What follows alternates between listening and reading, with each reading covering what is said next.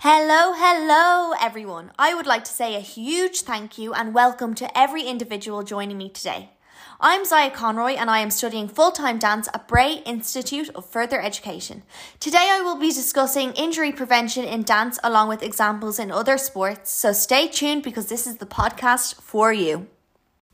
The topics I'll discuss today are hydration, diet and nutrition, rest, warm up and cool down, and wearing proper attire also be speaking and discussing some of my own experiences with injury.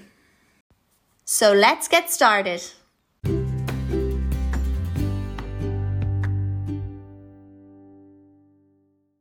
Hydration is a key component for any athlete, especially dancers. We drink water so that the body doesn't overheat. Preventing heat loss will improve and aid our performance both in the studio and on stage. It is suggested we drink up to 3 litres a day.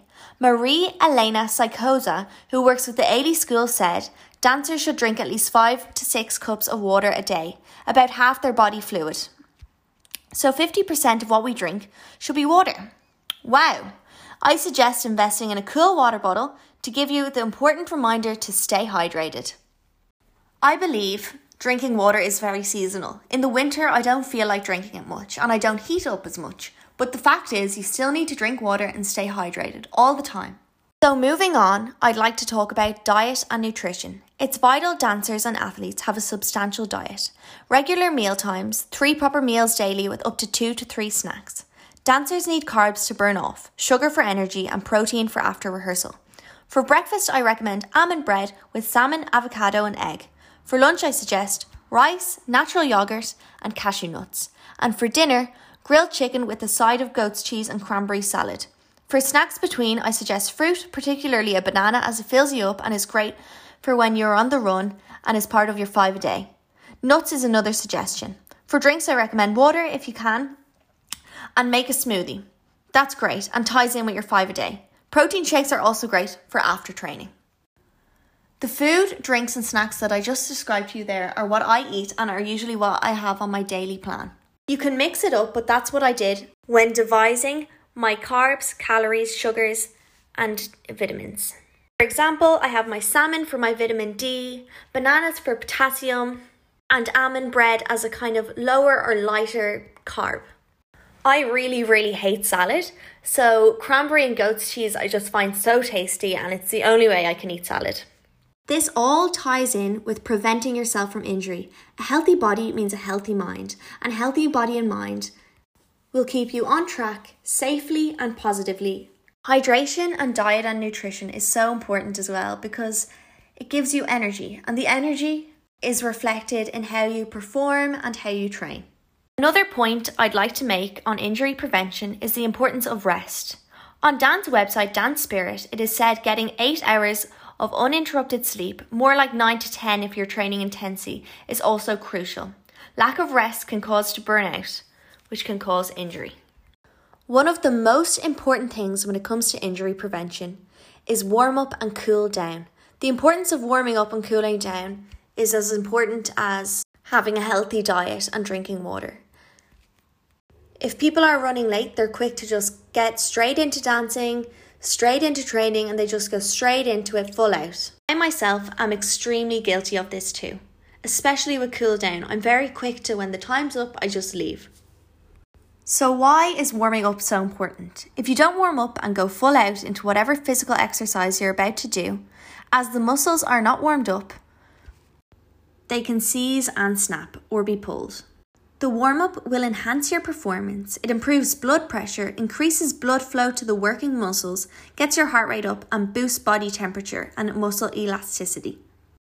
Moving on to cool down. A cool down will avoid blood pooling around the arms and legs, brings your heart rate back to normal, aids in recovery, and retains muscle elasticity. If you don't do this, muscles can tighten or pull and cause injury, similar to warming up. In my opinion, I feel like Warm ups and cool downs are one of the main causes of injury, especially for me. They're both very easy to not do properly and to slip in and out of. It's very quick to just get straight into dancing and flicking your legs up, jumping around, but you aren't warmed up properly, so then an injury happens. Or the same with cool down. You just leave straight away. I feel like getting lots of sleep and a diet and water is something that everyone knows about. But warm up and cool down, I don't know, it just seems as though it's not known enough. Um, but it is a seriously vital part in preventing an injury.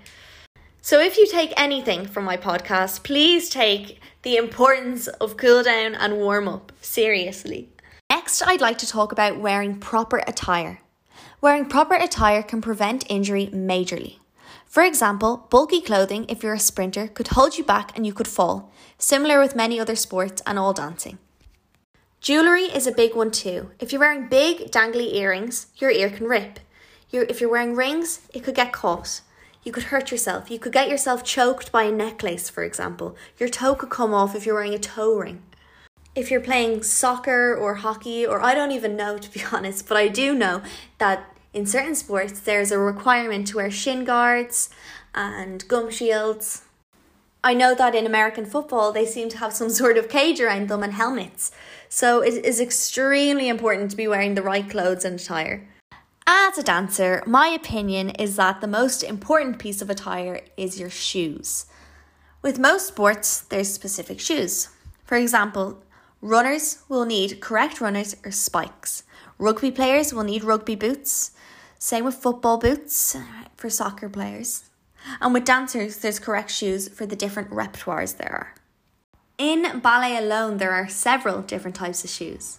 Off the bat, your soft ballet shoes, your pointe shoes, and your character shoes. For tap, you need tap shoes.